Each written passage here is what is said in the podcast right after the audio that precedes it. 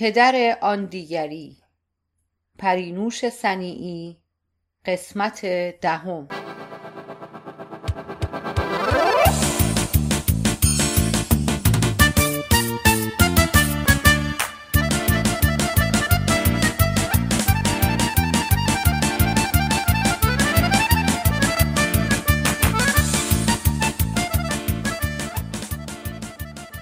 فصل سی و هفت. این پله ها برای شما خوب نیست. اگه توی اتاق آرش ناراحتین، آرش رو میارم بالا، شما تنها توی اتاق باشین. نه، من میخوام تو همین اتاق پیش این بچه باشم. ناصر گفت گذشته از پله ها. اگه یه وقت کاری داشته باشین، این که حرف نمیزنه، حالیش نیست، نمیتونه کمکتون کنه. مادر با حرص گفت خیلی هم حالیشه. چیزی که منو اذیت میکنه پله نیست. و رویش را برگرداند. با تعجب به ناصر نگاه کردم. پس از رفتن او به مادر گفتم چرا ناراحت شدین؟ ناصر منظوری نداشت، به خاطر خودتون گفت.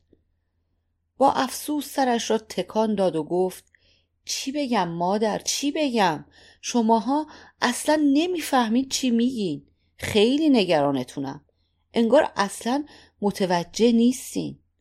متوجه چی نیستین؟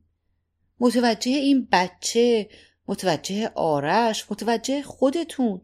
آخه اینم شد زندگی؟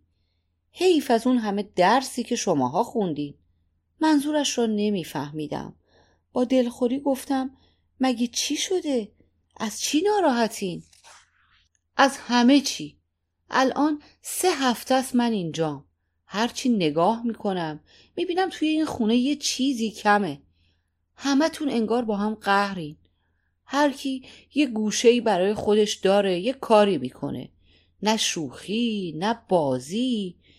در تمام این مدت یه نفر یه جوک نگفته که یه صدای خنده توی این خونه بلند شه. شماها چه زن و شوهری هستین که با هم حرف نمیزنین؟ تو تمام روز داری توی خونه کار میکنی، ولی همش اخم تو همه و تو فکری. من جرئت نمیکنم بیام طرفت. وای به حال بچه هات. تو از چی ناراحتی؟ من ناراحتی ندارم. فقط از کار خونه خوشم نمیاد. احساس بیهودگی میکنم. این همه درس خوندم، آخر سر مثل زنای صد سال پیش خونه نشین شدم. شدی که شدی به خاطر بچه هاته. حالا چون درس خوندی بچه هات باید گشنگی بخورن؟ حالا مگه براشون کم گذاشتم؟ صبح تا شب دارم حمالی اینا رو میکنم. میپزم، میشورم، جون میکنم. تمام خواسته های خودم رو به خاطر اینا زیر پا گذاشتم.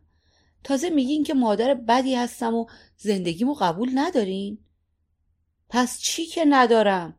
کاری که تو با این همه اخم و تخم و منت میکنی برای بچه هات سمه. تو وظیفتو انجام میدی، هنر نکردی. حالا چون درس خوندی نباید برای بچه هات غذا بپزی یا زندگی تو تمیز نگه داری؟ من کی گفتم نباید بکنم؟ ولی دلم نمیخواست. کارم فقط این باشه. خب اگه عرضه داری کارهای دیگه هم بکن. حالا که نمیتونی، لااقل این وظیفت رو درست انجام بده. هم برای خودت خوبه، هم برای بچه هات. به خدا کاری که آدم از روی ذوق و شوق میکنه کمتر سخته، کمتر خسته کننده است. اون شوهرت هم که انگار تنها مردیه که توی دنیا کار میکنه. وقتی میاد ژستی میگیره که انگار کوه کنده. یک کلمه با کسی حرف نمیزنه. خب مادر خسته است، سه جا کار میکنه. بی خود نمیتونه نکنه. شماها کاراتون رو کردین پیرهن عثمون و هی به رخ همه میکشین. بچه ها ناراحت میشن. یه ذره به فکر اینا باشین. قصه و فکر و خیال همین بچه هاست که داره میکشدمون، روحیمون رو خراب میکنه. بهانه از خودت در نیار. بچه هات هیچ عیبی ندارن، عیب از شما هاست. پدر و مادر بدخلق بچه های بد اخلاق دارن. شماها اگه خودتون رو درست کنین بچه ها هم درست میشن. یعنی مادر تقصیر ماست که شهاب اینجوریه؟ چجوریه؟ هیچ جوری نیست. اگه یه دفعه دیگه کسی بگه این بچه عیب و علتی داره، با همین دستم میزنم توی دهنش. متحیر به مادرم که مثل شیر جلوم ایستاده بود نگاه کردم و برخلاف همیشه که از کوچکترین چیزی ناراحت می شدم، از حرفهای او دلخور نشدم.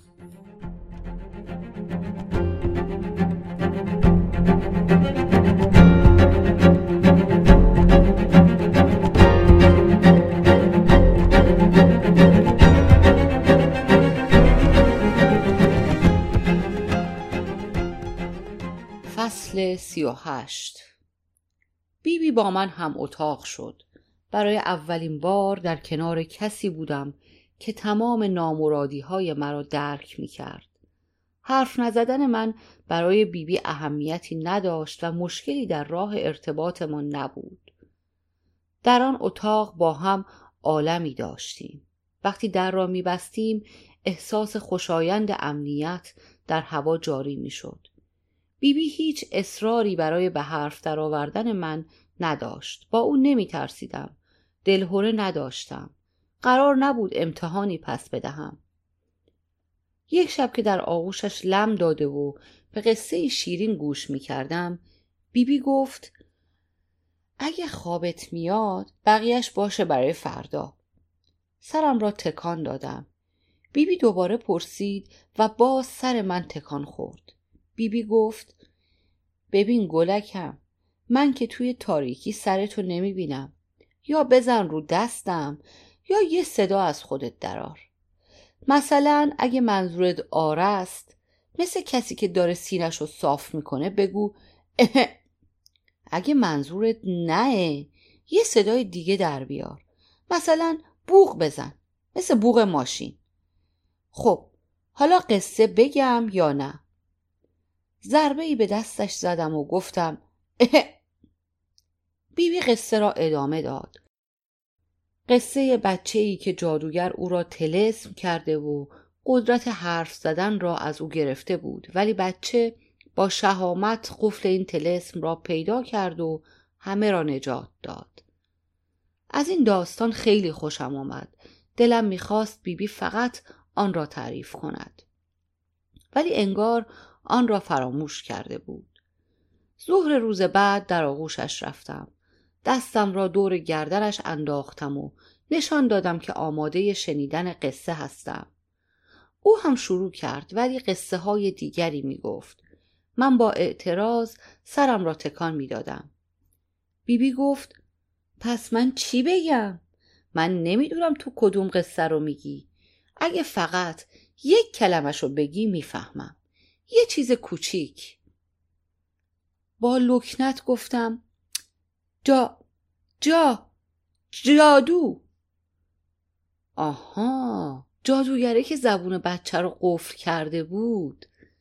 با خوشحالی گفتم اه. بیبی خیلی عادی شروع به گفتن قصه کرد. انگار اتفاق خاصی نیفتاده بود. شب پرسید حالا کدوم قصه رو بگم؟ من راحت تر از ظهر گفتم جادوگر. روز بعد با نگرانی مواظب بیبی بودم. گوشه و کنار پنهان می شدم تا بدون آنکه دیده شوم حرفهای او را با مادر بشنوم. ولی بیبی هیچ چیز به او نگفت. از رازداریش به وجد آمدم و بخش دیگری از ترسهایم فرو ریخت. ظهر خود را در آغوشش جا دادم و با آرامش بیشتر و لکنت کمتر گفتم بیبی جادوگر. با کم شدن ترس ها کلمات بیشتری بر زبانم می آمد. بیبی آرام بود. از حرف های من به هیجان نمی آمد. خوشحالی غیر عادی نداشت. مسخره نمی کرد. انگار حرف زدن من چیزی طبیعی است و هرگز مشکل خاصی نبوده است. پس از یک ماه من و بیبی به راحتی با هم حرف می زدیم و این رازی شیرین بین ما بود. بیبی نمیخواست به کسی پوز حرف زدن مرا بدهد. نمیخواست چیزی را ثابت کند. نمیخواست مرا به نمایش بگذارد و از همه مهمتر به اعتماد من خیانت نمی کرد.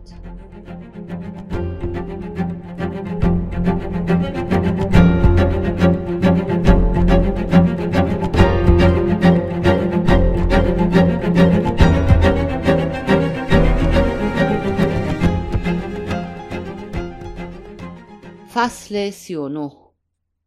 شهاب خیلی عوض شده. وقتی با شماست یه جور دیگه است. انگار خوب قلقشو پیدا کردی. تو چرا نتونستی قلقشو پیدا کنی؟ والا این بچه انقدر پیچیده است که آدم نمیدونه باید باهاش چی کار کنه. راهش فقط عشق و محبته که شماها به این بچه نشون نمیدین.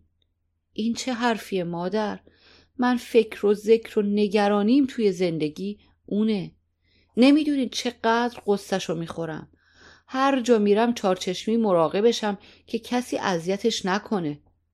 عجب دوست داشتنی. تو فقط نگران و مواظب بشی ولی از وجودش لذت نمیبری. نگرانی تو نشون میدی ولی عشق تو نه. تا حالا ندیدم اونجور که شادی رو بغل میکنی میبوسی این بچه رو هم ببوسی و نوازش کنی. آخه مادر شادی بچه است. نمیتونم که محلش نذارم. تازه تا طرف شهاب میری فرار میکنه. من نمیگم محل اون نذار ولی به اینم توجه کن. ببین چرا فرار میکنه. باور کنین مادر انقدر به خاطر این بچه پیش دکتر رفتم و کتاب خوندم ولی فایده نداره. از هر راهی رفتیم به نتیجه نرسیده. ما قدیمیا با اینکه به اندازه شما درس نخوندیم راحت تر با بچه هامون زندگی می کردیم. بچه هامون کمتر مشکل داشتن. طبیعی تر بزرگ می شدن. اصلا می دونی چیه؟ اینا یه چیزاییه که تو دفتر و کتاب ننوشتن. اینا قصه عشقه که تو قلب آدم می نویسن. خوندن اونم خیلی به سواد احتیاج نداره. راستش مادر انقدر قصه میخورم که دیگه عشق یادم رفته. همین فقط بلدی قصه بخوری، عیب و ایراد رو بچت بذاری و حرفشو بزنی. اینقدر گفتین و گفتین که خود تفلکش هم باور کرده که عیبی داره. یعنی به نظر شما نداره؟ نه که نداره. یعنی عقب موندگی هم نداره؟ معلومه که نداره. این چه حرفیه میزنی؟ خیلی هم باهوشه. والا منم به همه همینو میگم ولی راستش خودم هم دیگه باور ندارم. بس که کارهای عجیب و غریب میکنه. خرابکاری بیدلیل، آزار رسوندن به کسایی که کاری به کارش ندارن، حتی کارهای خطرناک. درست نیست بگم ولی یه وقتا احساس میکنم که ازش بر میاد آدم بکشه. اگه زورش میرسید تا حالا یه بلایی سر باباش آورده بود. این بچه هیچ کار بی دلیل نمی کنه. اشکال از اونجاست که شما دلیل کاراشو نمی فهمین. رفتارتون باهاش غیر عادیه. خب برای اینکه خودش یه بچه غیر عادیه. این مزخرفاتو بذار کنار. اون هیچ فرقی با بقیه نداره.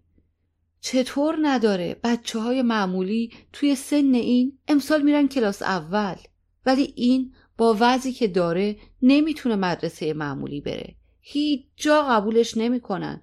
توی این تابستون صد تا مدرسه سر زدم. بغضم ترکید. غلط میکنن. تو باید بهشون ثابت کنی که اینم مثل بقیه است. زودتر ببر اسمشو بنویس.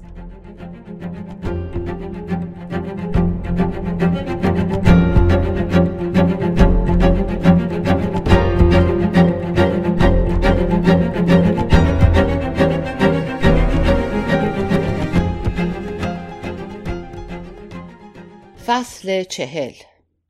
یک روز ظهر بیبی در خلوت اتاقمان از مدرسه حرف زد و پرسید دوست داری بری مدرسه؟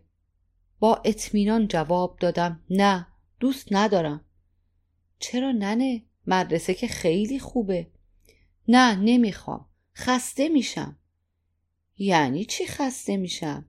اونجا بچه های همسن و سالت هستن. با سواد میشی.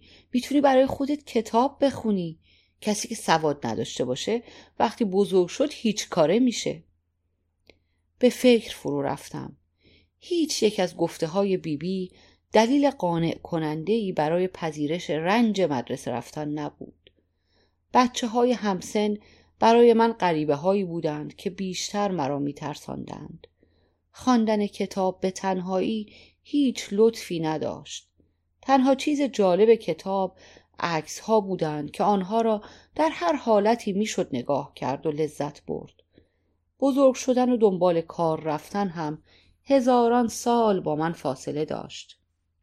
تنها تصویری که از بزرگ شدن می دیدم چهره بدخلق پدر بود که از سر کار بر می گشت. به مادر غر می زد. حق دویدن، بازی و شلوغ کردن را از بچه ها می گرفت. نه، هیچ شوقی برای بزرگ شدن و مانند او بودن نداشتم. گفتم من دلم میخواد هیچ کاره بشم.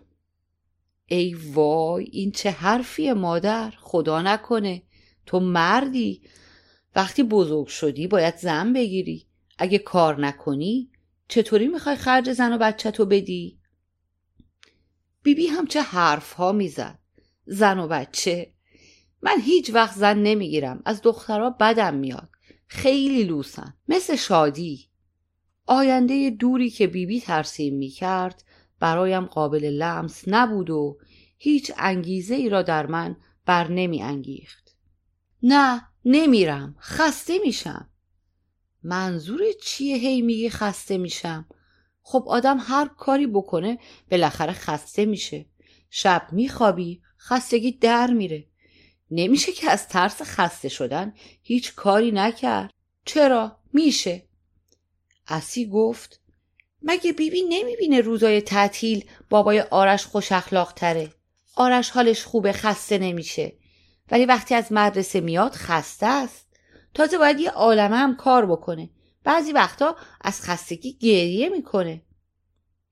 ببین پسرم، مدرسه اینقدرم سخت و خسته کننده نیست، مخصوصا کلاس اول که بیشتر بازی و تفریحه.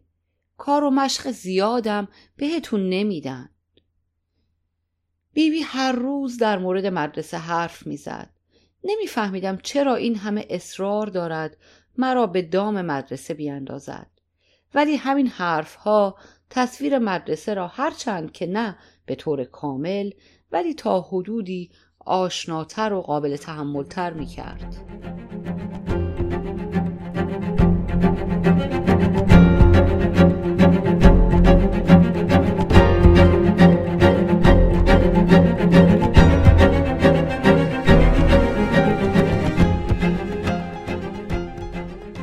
فصل چهل و یک.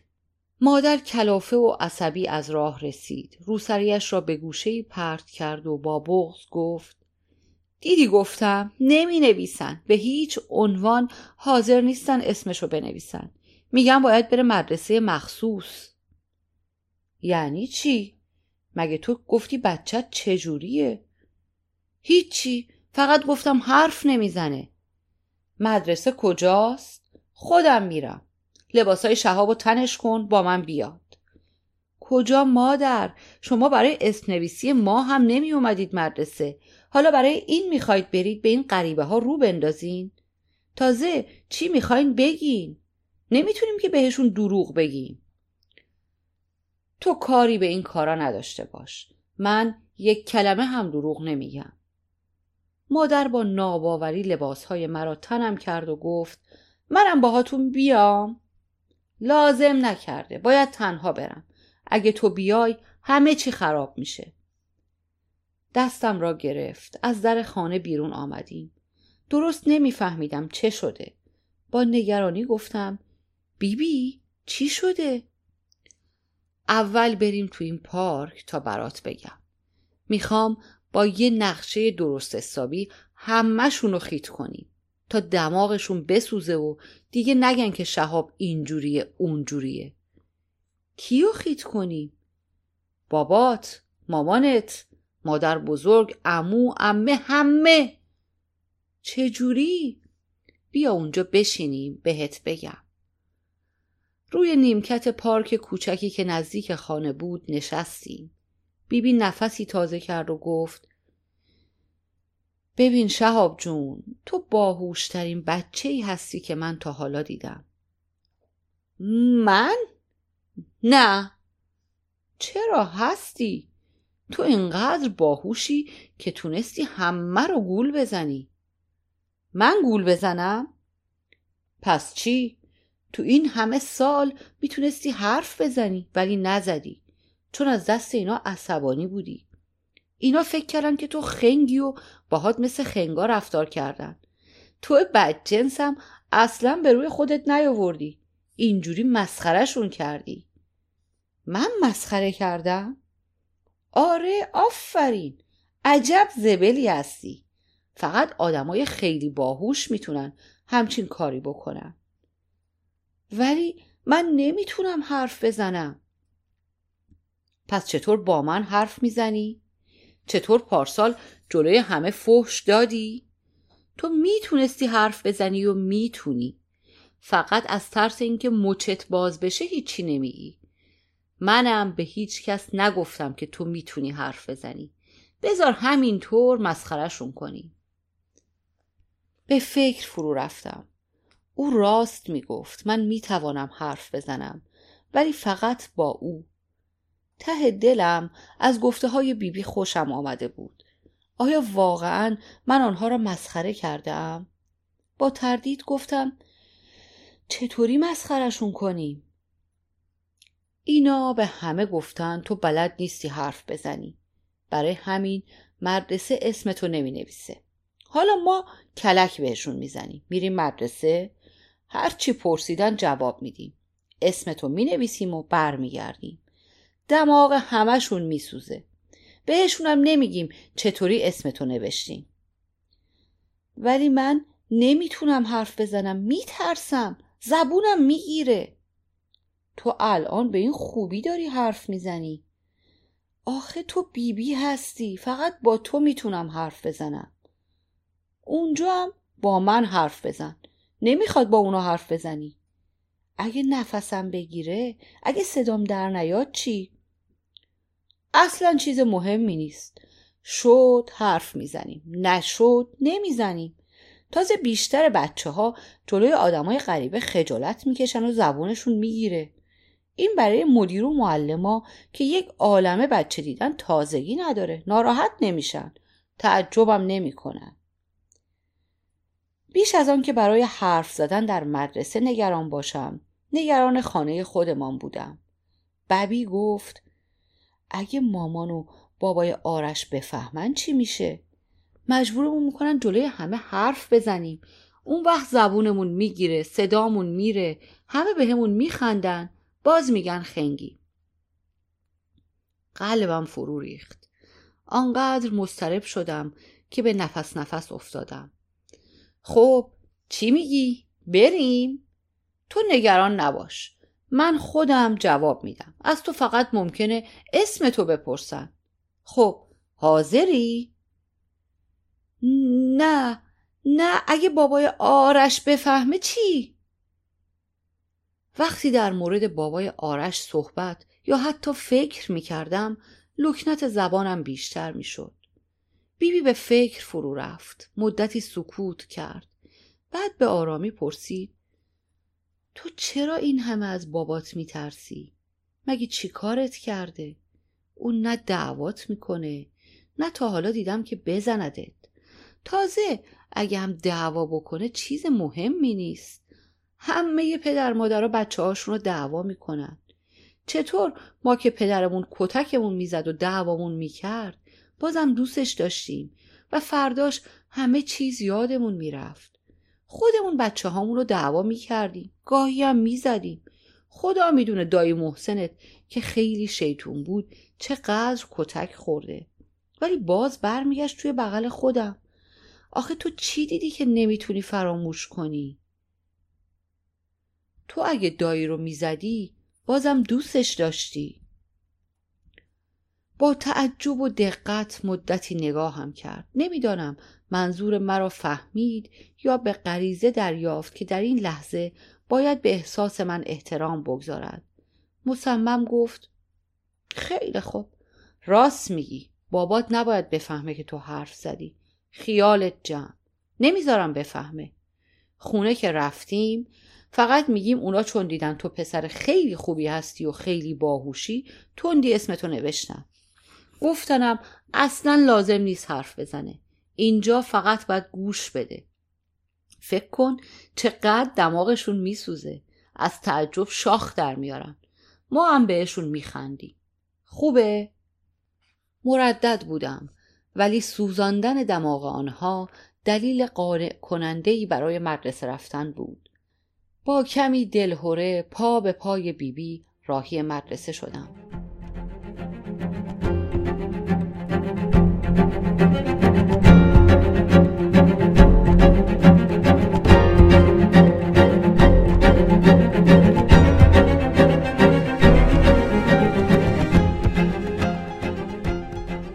فصل چهل و دو. تا به خانه برگشتن دلم هزار جا رفت. نگران و عصبی جلو دویدم و گفتم کجا بودین؟ توی این گرما با این پادردتون شما باید استراحت کنین.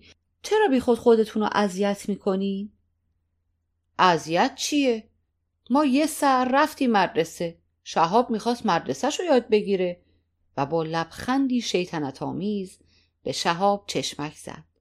مادر، از این حرفا جلوی بچه نزنید، من که بهتون گفتم اسم اینو امسال نمی نویسن.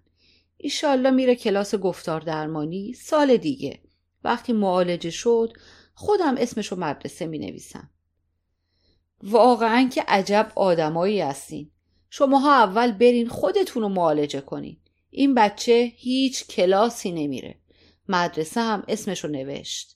اینم کارایی که باید بکنین و چیزایی که باید براش بخرین. کاغذ را به دستم داد. مدتی مبهوت ماندم. مادر، شما چی کار کردین؟ بهشون دروغ گفتین؟ اونا بالاخره میفهمن این چه مشکلی داره. اون وقت بیرونش میکنن. این که بدتره. این بچه به جز شماها هیچ مشکلی نداره. یعنی چی؟ یعنی همین. شماها مشکل این بچه این. اونا شهابو دیدن، امتحانش هم کردن، گفتن هیچ عیب و علتی نداره، خیلی هم خوبه، اسمشون هم نوشتن. حالا تو اعتراضی داری؟ بیا بریم شهاب، منو ببر بالا، خسته شدم. از داخل اتاق صدای حرف زدن می آمد. آرام در را باز کردم. لیوان شربت آبلیمو در دستم می لرزید. شهاب با خوشحالی بالا و پایین می پرید و می گفت می نویسم، می نویسم. بیبی می خندید. با دیدن من هر دو ساکت شدند. لیوان را روی میز گذاشتم. پرده اشک جلوی نگاهم را گرفت. با دستان گشوده به طرف شهاب رفتم.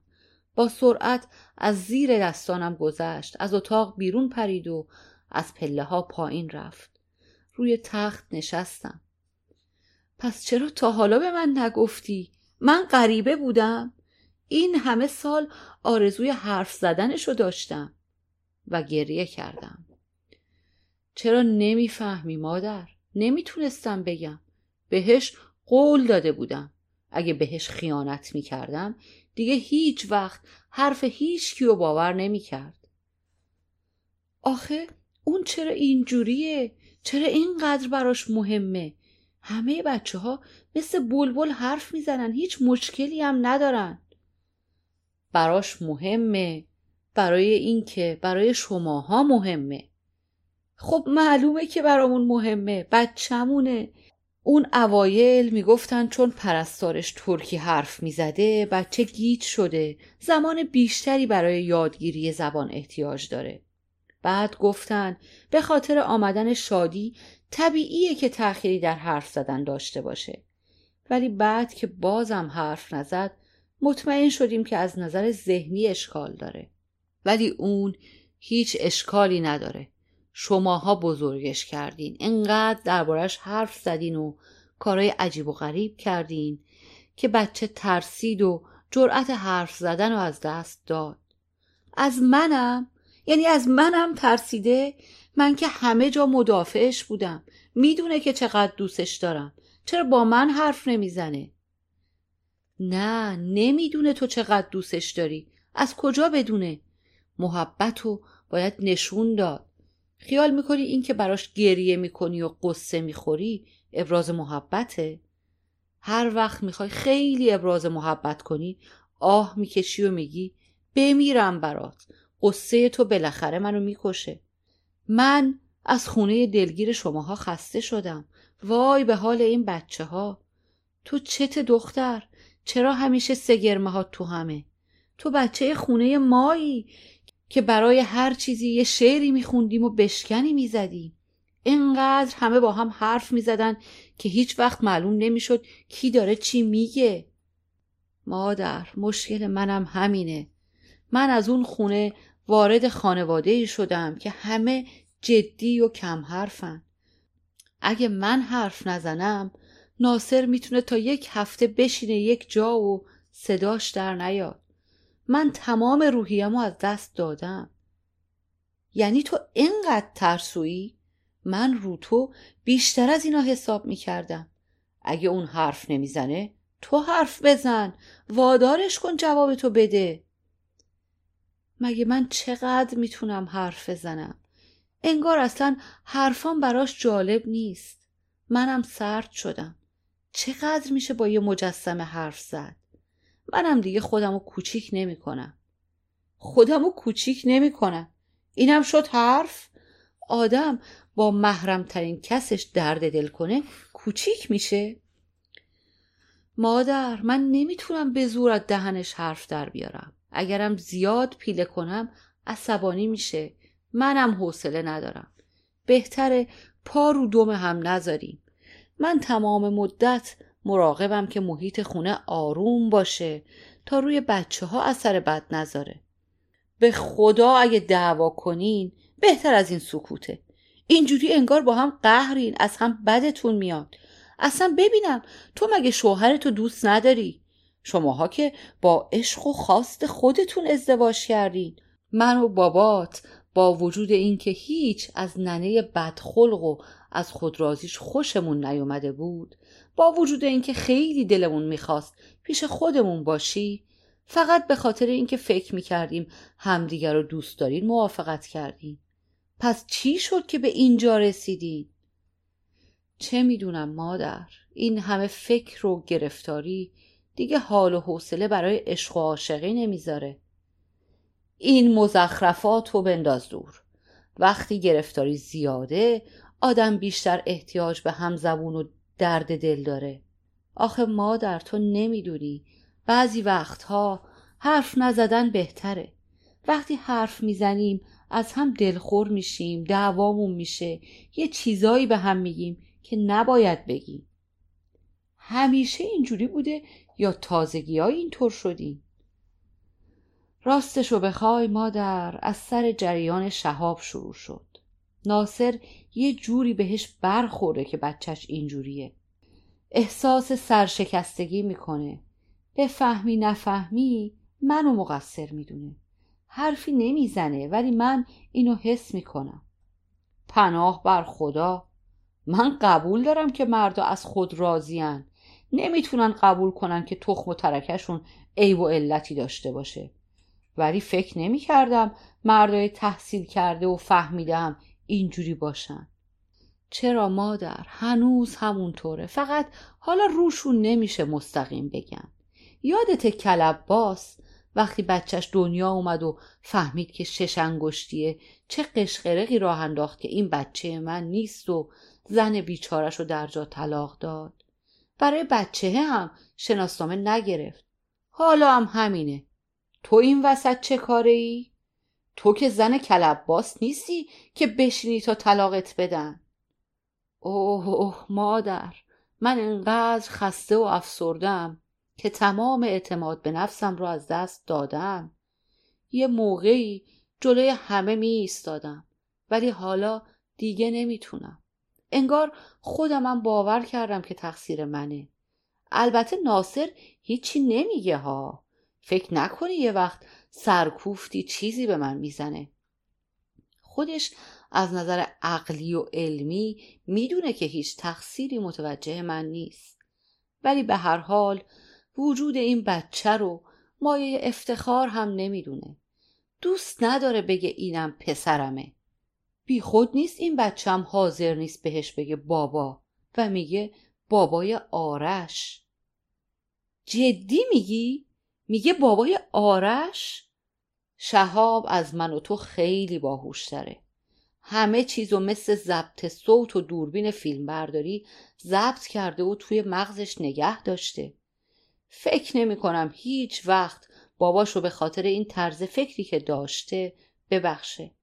واقعا خودش میگه بابای آرش؟ آره. یعنی میگه؟ درد و دل میکنه؟ این چیزا رو هم میگه؟ خودت که شنیدی اون حرف میزنه، خوبم حرف میزنه. آخه چطوری به این سرعت یاد گرفته؟ اون به این سرعت یاد نگرفته. اون اقلن چند ساله که بلده حرف بزنه. تو مغزش مدام حرف میزنه، با دوستای خیالیش، با خودش و با کسایی که بتونه بهشون اعتماد کنه. پس چرا با ما حرف نمیزنه؟ از خودتون بپرسین، ازتون میترسه.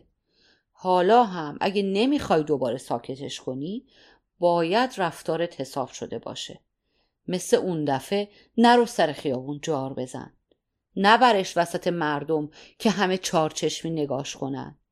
مثل انتری سر چهارراه سیمتری وادارش نکن که برای مردم نمایش بده. والا این کارایی که تو اون دفعه کردی منم میترسونه. من زن گنده هم جلوی فامیلای از خود راضی تو که توی نگاهشون سر سوزنی محبت نیست دست و پامو گم میکنم و نمیتونم حرفمو بزنم. خودش اینا رو براتون تعریف کرد؟ آره، یه چیزایی گفت، منم بقیه‌شو حدس زدم.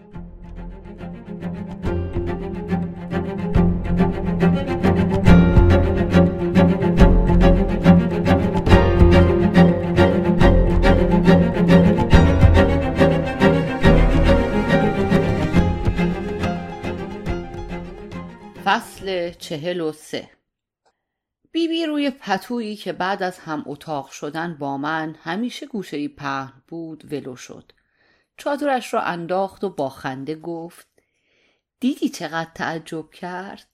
اصلا باورش نمیشد. اون ناراحت شد؟ نه مادر، تعجب کرد. حالا وقتی باور کنه و بفهمه چی شده کلی هم خوشحال میشه. ولی تو هم اونجا خیلی خوب اسمتو گفتی ها. راست میگی؟ صدامو همه شنیدن؟ پس چی؟ الهی قربون اون صدات برم. حالا من توی مدرسه باید با همه حرف بزنم؟ اگه زبونم بگیره چی؟ همه به هم میخندن. نه مادر جون، نمیگیره. دیدی امروزم نگرفت. تازه همه بچه ها مثل خودت هستن، اگرم بخندن مهم نیست، تو هم به اونا بخند. عوضش سواددار میشی، اون وقت میتونی حرفاتو بنویسی. هر جا دلت نخواست حرف بزنی نمیزنی، به جاش مینویسی. بنویسم؟ آره، میتونم حرف نزنم، به جاش بنویسم. راست میگه، چه جالب. ناگهان راهی جایگزین برای حرف زدن که این همه سخت بود پیش رویم گشوده شد. چه کشف بزرگی! این دلیل قانع کننده‌ای برای مدرسه رفتن بود. فریاد زدم آره بیبی، می نویسم می نویسم. مادر همان موقع وارد اتاق شد و فهمید که من حرف می زنم. بیبی تا دو هفته بعد از باز شدن مدارس در تهران ماند. وقتی مطمئن شد که من دیگر مشکلی ندارم و میتوانم مثل بقیه بچه ها به مدرسه بروم، اسبابهایش را جمع کرد و به خانهش برگشت. موقع خداحافظی نمیتوانستم از آغوشش بیرون بیایم. او تنها کسی بود که مرا همانطور که بودم دوست داشت و میفهمید. در راه بازگشت به خانه نمی توانستم مانع بیرون آمدن صدای حق حق از گلویم شوم. پدر در ماشین آهسته گفت: اصلاً فکر نمی کردم این بچه بی احساس به کسی تا این حد وابسته بشه. مادر با اشاره به من زیر لب گفت: هیس. از وقتی که فهمیدند حرف می زنم بعضی چیزها را جلوی من نمی گفتند. حالا دیگر همه می دانستند که من حرف می زنم، ولی بنا به دستور بیبی بی که با دقت از سوی مادر اجرا می شد به روی خود نمی آوردند و با احتیاط کامل با من رفتار می کردند. کسی از من سؤالی نمی کرد، ولی نقشه هایی می کشیدند تا به طور غیر مستقیم صدایم را بشنوند. چقدر با عسی و ببی می خندیدیم. عسی گفت: خیال می کنن ما نمی فهمیم که منتظر چی هستن. به همون نگاه نمی کنن، یعنی حواسشون به ما نیست، ولی گوشاشون رو تیز می کنن. ببی گفت: آره، تا ما دهن باز می کنیم همه انقدر ساکت میشن که صدای نفسشون میاد. ولی دیگر اهمیتی نداشت. مسئله حرف زدن به تدریج ابهتش را از دست داد. دیگر نمی ترسیدم و برایم مهم نبود که پاسخ بعضی حرفها را به نحوی بگویم که دیگران هم بشنوند. لکنت زبانم روز به روز کمتر می شد و جز در مواقع حساس بروز نمی کرد. در خانه با مادر و شادی راحت‌تر از همه صحبت می‌کردم. پس از مدتی همه به نحوی صدایم را شنیدند. از حرف زدنم مطمئن شدند و بی‌زبانی من از موضوع بحث‌های خانوادگی و فامیلی خارج شد. تنها کسی که در این میان موفق به حرف زدن با من نشد و حتی صدایم را نشنید، پدر بود. با وسواس مواظب بودم که هیچ گونه ارتباطی با او برقرار نکنم. مثل دو غریبه از کنار هم رد می شدیم. حتی با عمو و مادر بزرگ حرف می زدم، ولی حاضر نبودم به او جواب کوتاه بله یا خیر بدهم. او پیش قدم نمی شد و من حاضر به شکست نبودم و هیچ تمایلی برای خوشحال کردن او نداشتم. پس از ترس ها و نگرانی های اولیه از مدرسه خوشم آمد. دلیل و انگیزه قوی برای مدرسه رفتن داشتم. میخواستم هرچه سریع تر نوشتن را یاد بگیرم تا اگر دوباره قدرت حرف زدن را از دست دادم یا نخواستم حرف بزنم بتوانم از این وسیله استفاده کنم. گویا حرف زدن هنوز در پس ذهنم کابوسی بود. از سوی دیگر به بیبی بی قول داده بودم که برایش نامه بنویسم و احساس می کردم تنها به این ترتیب می توانم از او سپاسگزاری کنم و در ازای این همه محبتی که به من کرده کاری برایش انجام دهم. کلمات برای من تنها مجموعه از حروف نبودند، هر یک دنیایی داشتند. در طی سالهای بیزبانی با هر کلمه کلنجار رفته بودم. وزنش را می دانستم، رنگش را می شناختم و حجمی را که در بر می گرفت حس می کردم. چگونه می توانستم تمام خصوصیات کلمه را در نوشتن جا دهم؟ بدین دلیل نوشتن تنها با یک رنگ برایم میسر نبود. برای انجام تکالیف لازم بود که مداد رنگی هایم را در کنارم داشته باشم. مگر میشد کلمه خون را با رنگی جز قرمز نوشت؟ رنگ سیاه فقط برای کلمه مرگ خوب بود. رنگ سبز برای کلمه عشق و خاکستری برای اندوه.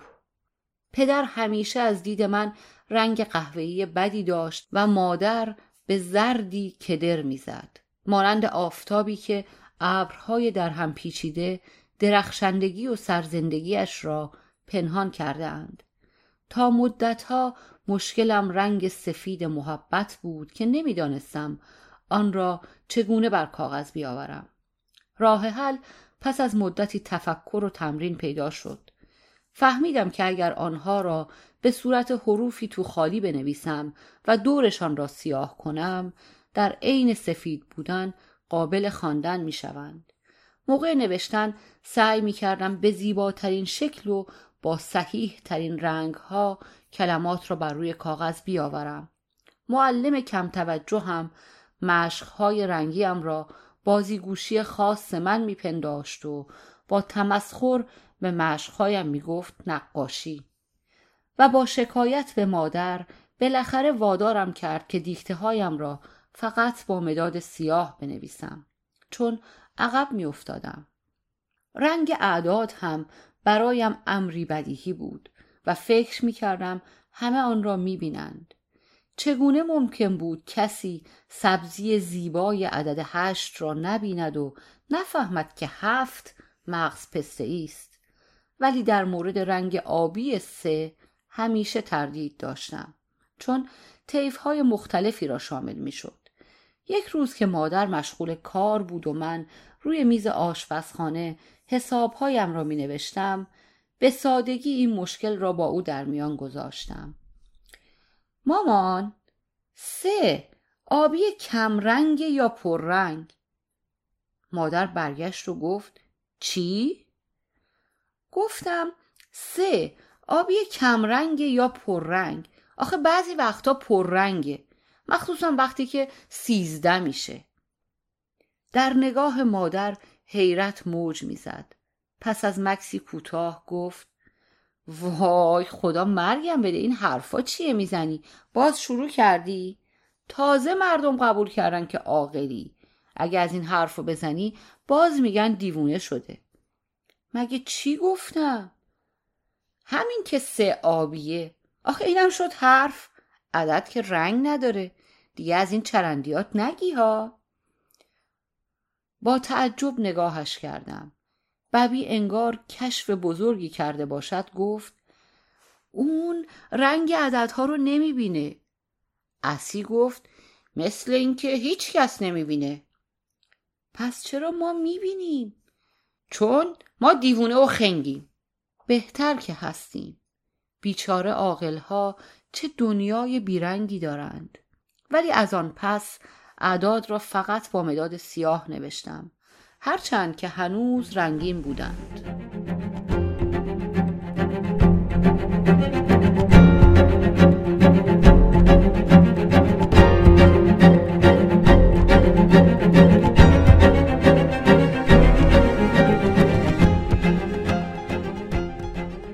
فصل چهل و چهار. با کارنامه شهاب تمام عقده‌های چند ساله‌ام را خالی کردم. آن را به مادر بزرگ، عمو، خلاصه به عالم و آدم نشان دادم.